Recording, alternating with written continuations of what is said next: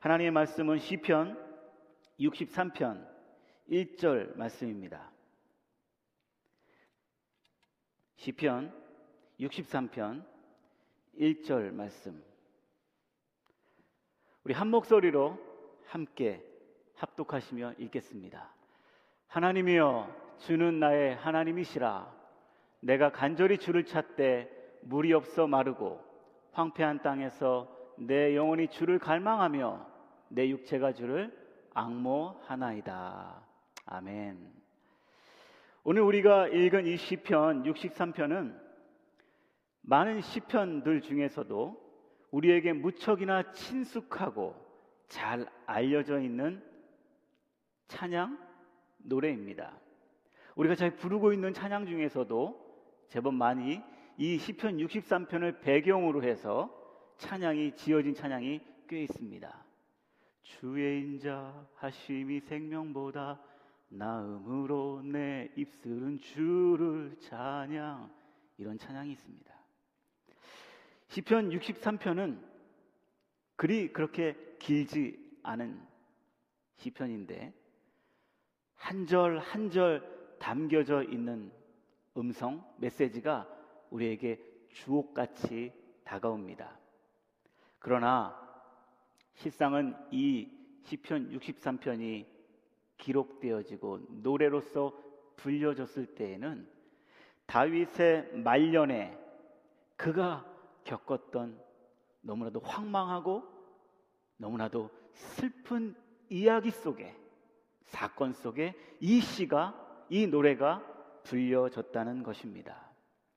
오늘 이 아침에 우리는 다윗의 그 참혹하고 슬프고 안타까운 마음을 가지고 불렀던 이 노래를 통하여서 그가 다윗이 어떻게 하나님을 발견했으며 어떻게 하나님을 만났으며 마침내는 그의 갈망과 악모함으로 하나님께 고백의 찬양을 드리는 것을 통하여서 먼저 우리에게 은혜가 되고 또한 이 고백이 우리의 고백이 되어서 험난한 이 세상 믿음으로 살아가는데 이 귀한 말씀이 나침판되기를 소원합니다.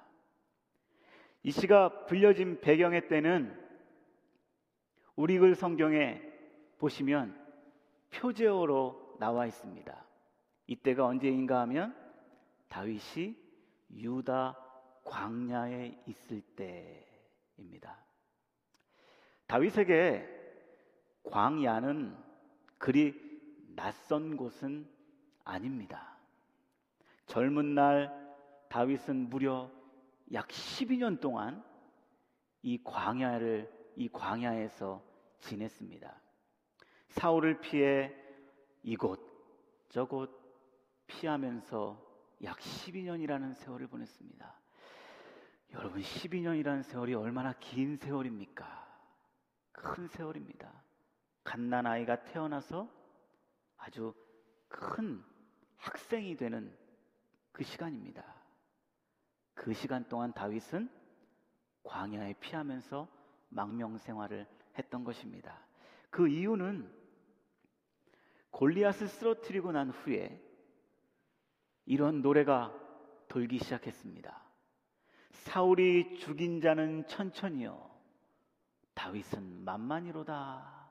이 민요가 도는 것을 사울은 듣고 그 마음에 질투가 되었던 것입니다. 그래서 어쩔 수 없이 그 질투를 피해 다윗은 이곳저곳 피하게 되었던 것입니다. 엔게디 광야, 십 황무지. 다윗에게 광야의 삶은 외형적으로 그리고 육신적으로는 너무나도 고된 시간이었었고 불행한 시간이었었습니다. 그런데요, 그 광야의 시간이 외형적으로 육신적으로는 불행하고 슬픈 시간이었지만 그 속에 하나님께서 숨겨 놓으셨던 구구절절한 은혜가 이 광야에서 넘쳐났던 것을 볼 수 있습니다. 그리고 하나님의 인도하심을 이 광야 속에서 다윗은 느낄 수 있었습니다. 젊은 시절 이 광야의 삶은 다윗에게 하나님과 함께 했던 그 과거가 묻혀져 있는 곳이었습니다. 그러나 오늘 63편 이때는 그때와는 다른 실정입니다. 그를 쫓아다니 그를 죽이려 했던 사울은 죽었습니다. 그리고 드디어 이스라엘의 통합 왕이 되었습니다. 소소한 전쟁들은 굳이 자기가 나가지 않아도 됩니다. 충성스러운 장군들 보내고 자기는 왕의 자리에 앉아 있으면 그뿐입니다.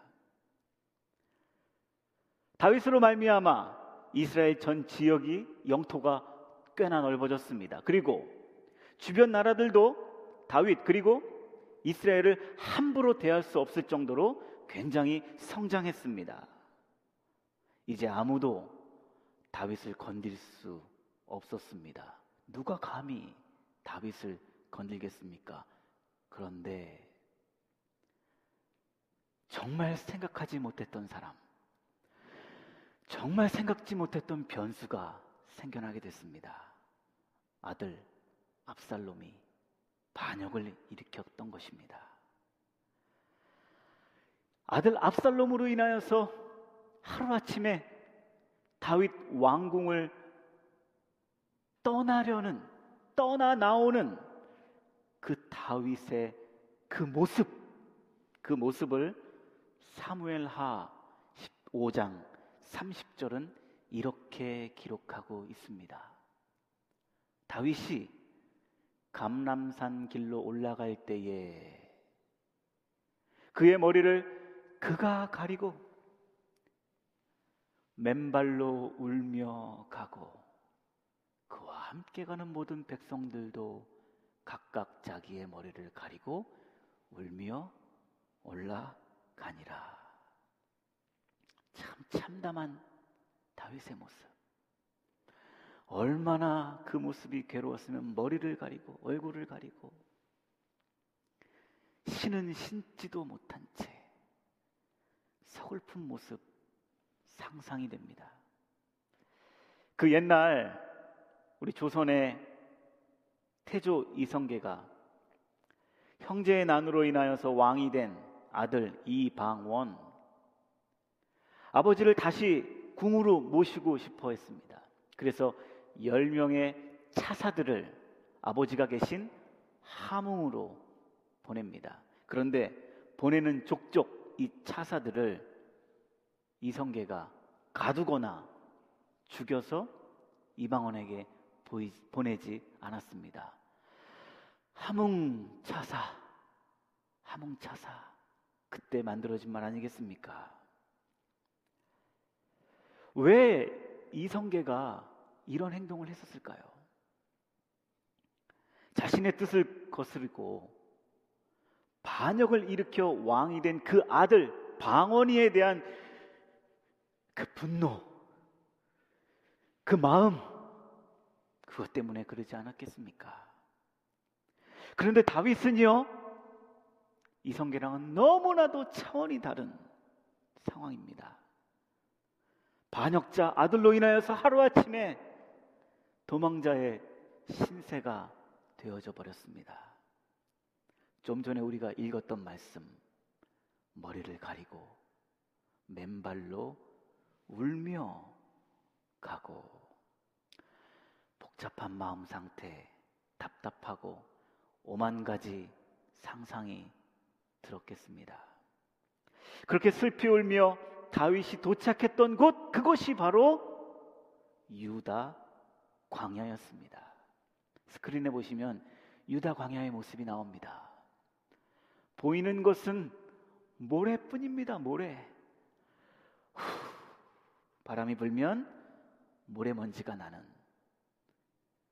예전에 아리조나 인디안 호피족 선교를 위하여서 제가 멜랜드 오기 전에 살았던 캘리포니아에서 아리조나 길을 차로 가는데 7시간 정도의 그 긴긴 시간. 아, 저렇게 황망한 광야, 황망한 사막을 지냈던 기억이 있습니다. 내리고 싶지도 않았습니다. rest rest area에서 내려서 좀 쉬어야 되는데 그러고 싶지 않았습니다. 너무나도 건조하고 너무나도 모래먼지가 가득한 그곳 바로 거기에 다윗은 서 있게 되었던 것입니다. 우리가 편 의상 유다 광야라고 말하는 이 유다 광야는 히브리어로는 유다 광야라는 단어는 없습니다. 히브리인들은 이 유다 광야를 이렇게 부릅니다. 피곤한 땅. 아, 피곤하다. 그 땅은 피곤한 땅이다.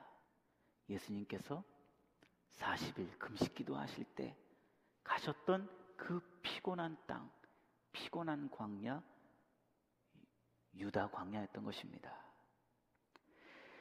이 아무도 없는 이 황망한 땅, 피곤한 땅에 초라한 모습으로 다윗이 서 있습니다. 아마도 다윗이 이렇게 생각하지 않았을까요? 아이고, 이제 나는 광야의 삶은 끝났다. 나는 이제 광야 안 갈 거다. 그런데 이게 웬일인가? 야, 이게 무슨 자다가 무슨 이러한 일이 벌어졌는가? 그간 떠돌아다니면서 얼마나 고생했는데, 아이고, 이 나이에 또 광야라니. 사랑하는 여러분, 여러분들 중에는 마음의 광야, 또 육신의 광야에 계셨던 분들, 아니면은 지금 이 시간에 피곤한 땅에 머물고 계신 분들은 안 계십니까? 이때까지 고생했는데, 간신히 사업을 올려놨는데, 열심히 이제 일해서 애들 키우기만 하면 되는데, 또 문제가 생겼구나. 어렵게 공부했는데, 직장이 안 잡히는 것입니다. 생각지도 않은 일을 만난 것입니다. 곧 꿈이 이루어질 것 같이 생각했었는데 안 되는 것입니다. 우리의 바램과는 달리 일이 자꾸 틀어지는 것입니다. 생각지 못한 변수가 자꾸 만나는 것입니다. 바로 그곳. 그것이 우리의 광야 아니겠습니까? 그런데요. 20편 63편에 다윗은 이 피곤한 이 땅에 서서 첫 노래의 가사 첫 절 이렇게 시작합니다. 하나님이여 주는 나의 하나님이시다. 주는 나의 하나님이시다. 다윗은 메마르고 거친 광야에서 이 땅에 서 있는 처량한 자신을 보면서 네 이놈 압살롬 원망하거나 불평을 터뜨리지 않았습니다. 아니요, 불평을 터뜨릴 수 있습니다. 그렇게 해도 누가 뭐라 하지 않습니다. 그러나 다윗은 불평을 터뜨리며 원망을 쏟아내면서 자신의 에너지와 자신의 시간을 낭비하고 싶지 않았습니다. 나를 이렇게 비참하게 만든 압살롬, 어떻게 하면 저놈 대갚아 줄 수 있을까? 어떻게 하면 저놈의 코를 납작하게 해줄 수 있을까?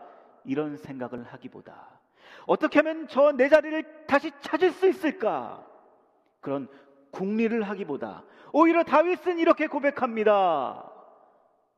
하나님이여, 주는 나의 하나님이시라. 어떻게 이런 생각을 할 수 있을까요? 어떻게 이런 노래를 할 수 있을까요? 우리는 조금만 외부의, 외부를 통해서 나에 대한 안 좋은 소리가 들리면 발끈하지 않습니까? 다윗은 그것보다 더 심한 상태입니다. 그런데 어떻게 다윗은 아니요 그 속에 무엇이 들어 있기에 그 마음에 무엇이 있기에 어떻게 이런 이런 황망한 상태에서 저런 노래를 부를 수 있을까? 저는 그것을 사무엘하 16장에 이제 곧 유다 광야에 들어오기 직전에 만났던 사건을 통하여서 다윗의 그 속에 들어 있었던 그 마음, 다윗의 중심에 들어 있었던 그 고백을 찾아보았습니다. 유다 광야로 들어오기 직전 다윗은 사울의 친족 시므이를 만나게 됩니다. 이 시므이가 가뜩이나 자신의 가, 자신의 가문이 몰락시킨 저 다윗을 두고 감정이 굉장히 안 좋아져 있는 상태인데 아이고 때마침 정말 쌤통이다 할 정도로 다윗이 그의 아들로 인하여서 반영을 받고 피난길에 오르고 있었던 것입니다. 그 뒤에다 대고 심의가 다윗을 향하여서 심한 욕설과 저주를 퍼붓고 있습니다. 그때에 충성스러운 신복 아비세가 왕이시여 제가 당장 가서 저 시므이의 목을 베오겠나이다. 그때 다윗이 이렇게 말을 합니다. 잘 보십시오. 사무엘하 16장 10절부터 쉬운 성경으로 보겠습니다. 그러나 왕이 대답했습니다. 목을 베우겠습니다. 그리고 난 후에 스루아의 아들이여 이 일은 그대들과 상관이 없어. 저 사람이 나를 저주하도록 하나님께서 시키셨다면 누가 뭐라 할 수 있겠소? 다윗은 또 아비세와 자기의 모든 신하들에게 말했습니다. 내 아들이 나를 죽이려고 하는 판에 저 베냐민 사람이야 말에 무엇 하겠소? 저 사람을 그냥 내버려 두시오. 나를 저주하게 그냥 놔두시오. 이 일은 여호와께서 시키신 일입니다. 예, 다윗의 마음에는 이 일은 여호와께서 시키신 일입니다. 그 마음에 그 중심에 이 일은 하나님으로부터 온 일입니다. 비록 나는 피곤하고 괴로울지라도 이 일은 하나님께서 나에게 주신 일입니다. 내 인생을 인도하시는 분은 하나님이십니다. 그냥 놔두십시오. 계속 욕하게 두십시오. 이렇게 고백했던 것입니다. 여러분 무엇을 말합니까? 지금 다윗에게 일어난 이 일, 지금 다윗에게 일어난 이 일은 땅에서 일어나고 있습니다. 다윗은 땅에서 일어나는 일에 대한 해답을 땅에서 찾지 않았습니다. 다윗은 지금 땅에서 일어나는 이 일의 해답을 어디에서 찾고 있습니까? 하늘에서 찾고 있습니다. 하나님께 이 해답을 찾고 있는 것입니다. 그래서 그는 땅에서 일어나고 있는 이 일의 해답이 되시는 하나님, 그 하나님을. 이렇게 고백을 하고 있는 것입니다. 다윗의 일생을 한번 가만히 생각해 보십시오. 다윗이 자기의 시선을 하나님께 두고 살았을 때에 그리고 자신의 시선을 사람들에게 두고 살았을 때에 어떠한 일이 일어났는지를 가만히 유추해 보십시오. 다윗이 우연치 않게 아버지의 심부름으로 인하여서 전장에 찾아가게 됐습니다. 위문품을 들고 그때 다윗의 눈에 보이는 한 사람이 있었습니다. 거인 골리앗. 지난주에 우리 보셨죠? 골리앗. 그 골리앗이 있는 것이에요. 사울을 비롯해서 모든 이스라엘의 진영에 있는 군인들은 그 골리앗을 봅니다. 그 골리앗을 묵상하고 있습니다. 그런데 다윗은 웬일입니까? 그 골리앗을 묵상하고 그 골리앗을 골똘히 보는 것이 아니라 그 골리앗 위에 계신 하나님을 묵상했습니다. 그때 다윗은 골리앗을 향하여 이렇게 선포합니다. 너는 칼과 단창으로 내게 나오거니와 나는 망군의 여호와의 이름 곧 내가 모욕하는 이스라엘 군대의 하나님의 이름으로 내게 나아간다. 골리앗과 싸워서 승리하지 않았습니까? 나의 시선이 하나님께 두었을 때에 내가 어떠한 환경과 상황 속에서도 하나님을 묵상하고 있었을 때에 그는 생각지도 못했던 방법으로 하나님께서 그에게 승리를 하게 하셨고 그의 삶을 인도하셨습니다. 반면에 사람에게 마음을 두고 사람에게 모든 나의 신경 조직을 쓰게 됐을 때에 그 사람을 묵상하게 됐을 때에 어떠한 일이 벌어졌습니까? 남의 여인 바세바를 계속 묵상했을 때에 어떠한 일이 벌어졌습니까? 다윗의 일생 중에 가장 험악한 일, 가장 후유증이 많이 남는 일을 경험하게 되었습니다. 그리고 너무나도 자기 자신을 많이 묵상했었습니다. 아이고, 내가 이렇게 10여 년이 넘는 시간 동안에 어떻게 광야 생활을 계속 쫓겨다니면서 할 수 있을까? 아이고, 힘들다, 아이고, 힘들다. 자신만 묵상했을 때에 다윗은 블레셋으로 망명하게 되었습니다. 그러나 지금 다윗의 눈은 자기 자신의 머물러 있었던 것이 아니라 하나님을 향하여서 하나님을 바라보고 있었습니다. 이 시간 돌고 돌아 다윗이 다시 광야에 마주쳐 있는 것 같은 답답하고 힘든 우리의 심령에 광야에서 외쳤던 그가 첫 절로 불렀던 이 노래 하나님이시여 하나님이시여 주는 나의 하나님이시로다 이 고백이 저와 여러분 모두의 고백이 되시기를 주의 이름으로 축복드립니다. 그렇지 않으면 우리는 살 수 없습니다. 다윗은 이 하나님은 나의 하나님이십니다라는 이 고백을 드리고 난 후에 거기서 끝났던 것이 아니라 한 발자국 더 나아가 하나님을 간절히 찾고 있습니다. 1절 중반절에 보시면 내가 간절히 주를 찾되 물이 없어 마르고 황폐한 땅에서 저기에 보시면 간절히 주를 찾되 라는 저 원문의 의미는 그냥 막 찾는다. 그런 의미가 아니고 아침에 일찍 일어나서 아침에 꼭두 새벽에 일찍 일어나서. 여러분 제가 어제 그 일기예보를 보는데 아이고 새벽 5시부터 눈이 온다고 그러더라고요. 제가 몇 번이나 깨면서 확인하고 확인하고 저는 나와야 되잖아요. 온라인으로 들으시는 분들도 들으시면 되시고 못 나오실 수도 있으시잖아요. 근데 저는 나와야 되는 거예요. 그래서 마음에 결심을 했습니다. 만약에 새벽 2시에 눈이 온다면 나는 그때 머리 빗고 나오리라. 왜 그랬을까요? 오늘 주께서 저에게 부탁하신 일이 있기 때문에 간절한 마음을 가지고 새벽을 깨워 나왔습니다. 다윗도 마찬가지였습니다.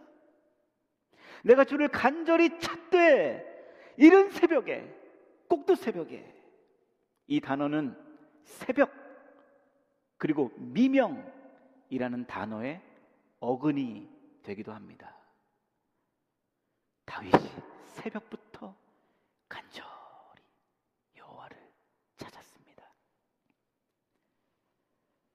지금은 아득한 옛날 이야기 같이 느껴지겠지만 우리가 새벽 예배를 드릴 때 겨울 이 동정기 동절기 시기에 깜깜한 새벽에 나오면 모든 것이 어둡습니다. 그러나 기도하고 돌아갈 때 동력에서 떠오르는 햇빛, 밝은 빛이 우리를 맞이해 주지 않습니까? 정말 답답하고 갑갑한 심정으로 새벽에 나와 주여, 주여 기도합니다. 그런데 기도하는 중에 주께서 우리에게 은혜를 주십니다. 주께서 우리에게 물 붓듯 부으시는 은혜를 받고 밖으로 나아가면 예배당을 나아가면 밝아온 아침 맞이할 수 있습니다. 다윗은 압살롬의 반역으로 일어나서 일어났던 이 일, 이 사건이 아니었더라면 이런 간절한 마음으로 그가 하나님을 찾았을까 라는 생각을 해보았습니다. 제가 내린 결론, 저도 그러지 못할 것 같다. 그러니 다윗도 나와 성정이 같은 사람이니 다윗도 그러지 못할 것이다. 제가 미국에 처음 유학 왔었을 때에 저는 자신감이 있었습니다. 어느 교회에서든지 저를 다 받아줄 줄 알았습니다. 그런데 세상에 3년 동안 3년이 3년. 와 3년 동안 일자리가 없는 거예요 제가. 이렇게 멀쩡하게 생기고 이렇게 이쁘장하게 생긴 제가 갈 데가 없는 거예요. 아무도 안 받아주는 거예요. 저를 받아주는 곳이라고는 딱 두 군데가 있었습니다. 첫째 쉬핑 회사 물건 보내는 회사 또 한 곳 지금도 이름을 잊지 못합니다 에너하임 힐스에 위치한 세차장. 세차장 차 닦는데 제가 차를 참 찰지게 잘 닦습니다. 거기서 배웠습니다. 3년 동안 공부는 공부대로 하면서. 근데요, 그때 가만히 지금 제 머리를 돌리며 생각해 보면 그때 제 마음이 제일 제일 간절했습니다. 일을 마치고 집으로 돌아오는 길에 에너하임에 위치한 남가주 사랑의 교회가 있습니다. 그 교회는 24시간 열려 있는데 꼭 일 마치고 6시 반, 7시쯤에 그 피곤한 몸을 이끌고 꼭 거기 들려서 한 시간씩 기도하고 왔습니다. 근데 기도가 아니에요, 기도가 아니에요. 그냥 주여, 주여, 주여. 그 간절한 마음. 제게도 남아 있습니다. 그런데 만약 그때 제가 3년 동안 백수 건달 목사로서 살지 않았다면 제가 그 시간을 찾았겠습니까? 다윗도 마찬가지일 것입니다. 하는 일마다 잘 됩니다. 되는 일마다 잘 됩니다. 잘 찾지 않게 됩니다. 간절한 마음으로 일찍 일어나지 않았을 것입니다. 궁지에 내몰리고 난 후 그렇게 자기 자신을 돌보아주고 자기 자신 곁에서 충성스럽게 있어 주었던 모든 사람들과 모든 일들이 나의 타는 듯한 갈증, 갈망을 해결해 주지 못한다는 것을 발견하게 됩니다. 그리고 다윗은 영안의 눈이 띄어서 이 황폐한 땅이 왜 황폐한 땅이 되었는가? 이 사막과 같은 이 나의 마음이 왜 이렇게 황망하게 되었는가? 다윗은 알았습니다. 물이 없기 때문에 물, 물만 있으면 이 황폐한 땅은 있을 수 없을 것이고 물만 있다면 나의 영혼은 만족을 얻을 것이다. 오직 하나 나의 갈증을 해결해 줄 수 있는 그 물, 그 물을 달라. 하나님께 간절히 이른 새벽에 찾으며 외치고 있습니다. 구약 성경 특별히 시편에서의 물 하나님의 은혜를 말합니다. 그리고 저와 여러분들이 잘 알고 있듯이 신약 성경에서 물 누구이십니까? 생수의 강이신 예수 그리스도. 하나님의 은혜가 있기만 한다면 우리의 구원자 예수 그리스도가 있기만 한다면 비록 나는 외형적으로 광야의 피곤한 땅에 있지만 나의 영혼은 나의 영혼은 생기를 얻을 것이다. 그 확신 아모스 선지자도 이와 비슷한 심정을 아모스 8장 11절에 이렇게 기록해 주고 있습니다. 내가 기근을 땅에 보내리니 양식이 없어 주림이 아니며 물이 없어 가람이 아니고 여호와의 말씀을 듣지 못한 기갈이라. 말씀이신 주 예수 그리스도 마음에 주 예수 그리스도가 없기 때문에. 마음에 주 예수 그리스도를 찾고자 하는 갈망이 없기 때문에 저의 마음은 우리의 마음은 계속 드라이해지 계속 먼지만 풀풀 나는 것입니다. 누가 조금만 툭 건드려도 누가 조금만 툭 이야기하더라도 먼지가 막 먼지가 나는 것입니다. 왜요? 생수가 없으니까 물이 없으니까 2000년 전에 어느 한 여인이 사람에게 자신의 갈증을 찾고자 하여 이 남자도 만나보고 이 남자랑도 결혼해보고 이 남자도 결혼해보고 저 남자도 결혼해보고 세상에 다섯 번 그리고 지금 살고 있는 남자는 결혼한 남자도 아니에요. 그런데 이 여인은 자신의 속에 있는 갈급함을 채울 수 없었습니다. 사람도 만나기도 싫고 시에스타라고 유대인들은 11시 반부터 12시 그 해가 쨍쨍 내리친 때는 움직이지 않고 집에서 잠을 자거나 쉼을 얻습니다. 그 시간에 아무도 다니지 않는 그 시간에 이 여인은 물동이를 들고 우물로 와야 했을 정도로 이 여인의 마음은 그 정도로 피폐해졌고 그 정도로 이 여인의 마음은 망가져 있었습니다. 그때 예수님께서 유대인이신 예수님께서 굳이 사마리아 땅으로 가지 않으셔도 됐었을 텐데 그 여인을 만나기 위하여서 예수님은 찾아오셨습니다. 그 여인에게 자신이 생수이심을 그 여인에게 주었고 그 여인은 깜짝 놀라며 물동이를 던져 자신의 동네 사람들에게 찾아가서 한 번도 그런 적이 없었는데 찾아가서 외치기 시작합니다. 와보라! 이는 그리스도가 아니냐? 이분이 메시아인 것 같습니다. 와서들 보십시오. 하루하루 연명하기 바빴던 이 여인. 심령의 갈증을 느끼면서 살고 있었던 이 여인에게 예수님 만나 주셨고 예수님께서 생수가 되어 주셔서 이 여인이 가지고 있었던 갈증을 풀어주셨을 때에 이 여인의 속 깊은 곳에서는 감사가 넘쳐 흘러나왔으며 기쁨과 환희로 변하게 되었습니다. 이 여인에게 예수님 요한복음 4장 14절에 이렇게 말씀해 주셨습니다.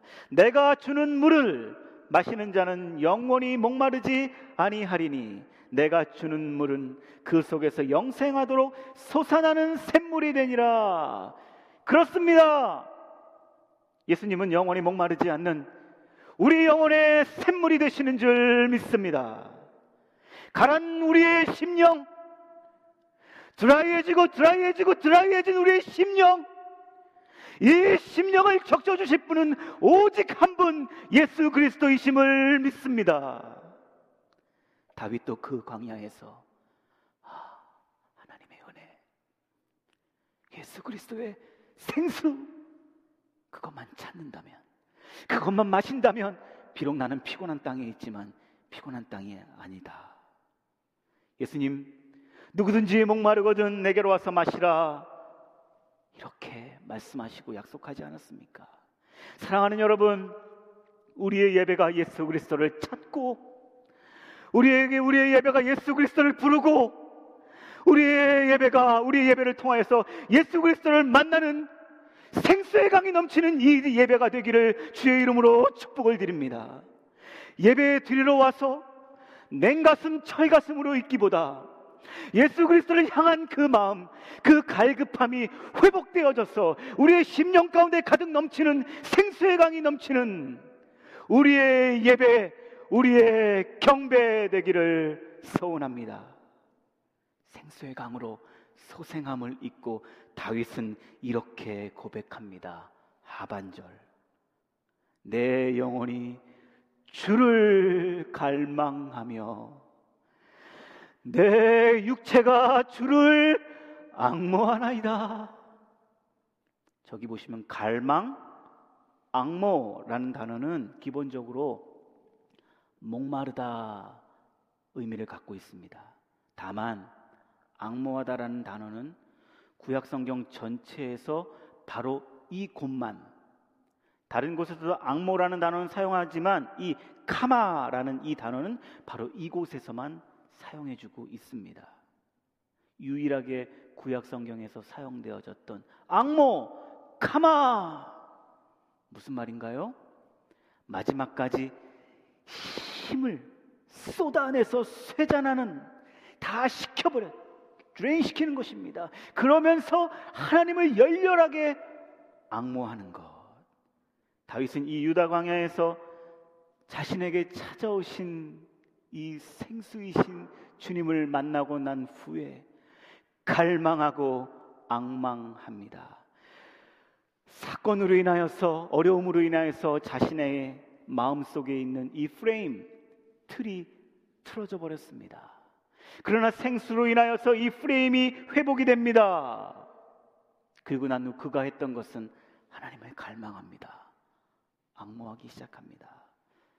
하나님은 우리가 예수님을 믿고 난 후에 각 사람에게 마음의 프레임, 믿음의 틀을 하나씩 허락해 주셨습니다.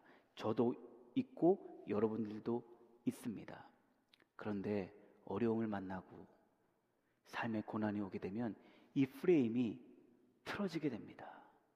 이 프레임이 찌그러지게 됩니다.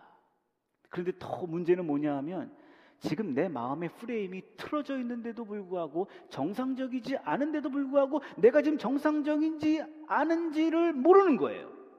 이건 더 큰 일입니다. 다윗은 근심의 문제로 인하여서 쫓겨남으로 인하여서 틀어졌던 이 프레임이 하나님을 찾고 생수이신 예수님을 만나고 난 후, 하나님의 은혜를 받고 난 후, 틀어진 이 프레임이 회복되기 시작합니다.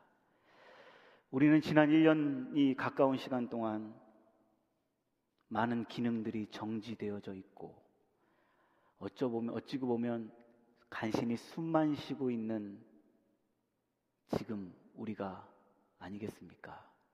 전 세계가 그렇고 미국도 그렇고 교회들도 다 그렇습니다.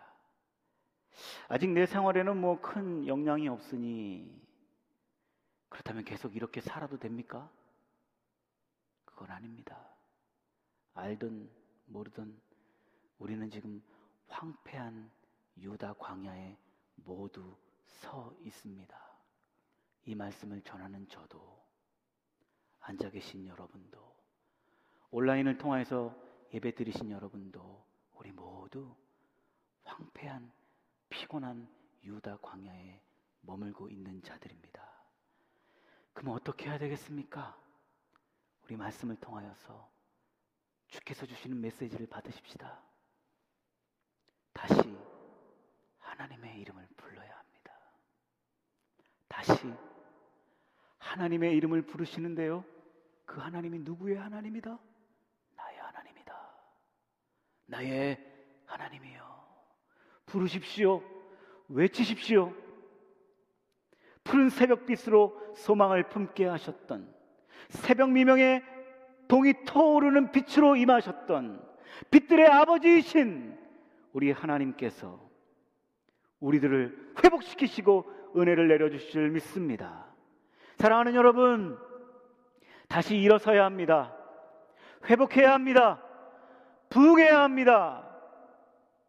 그 시작과 답은 하늘에 하나님만 가지고 있습니다.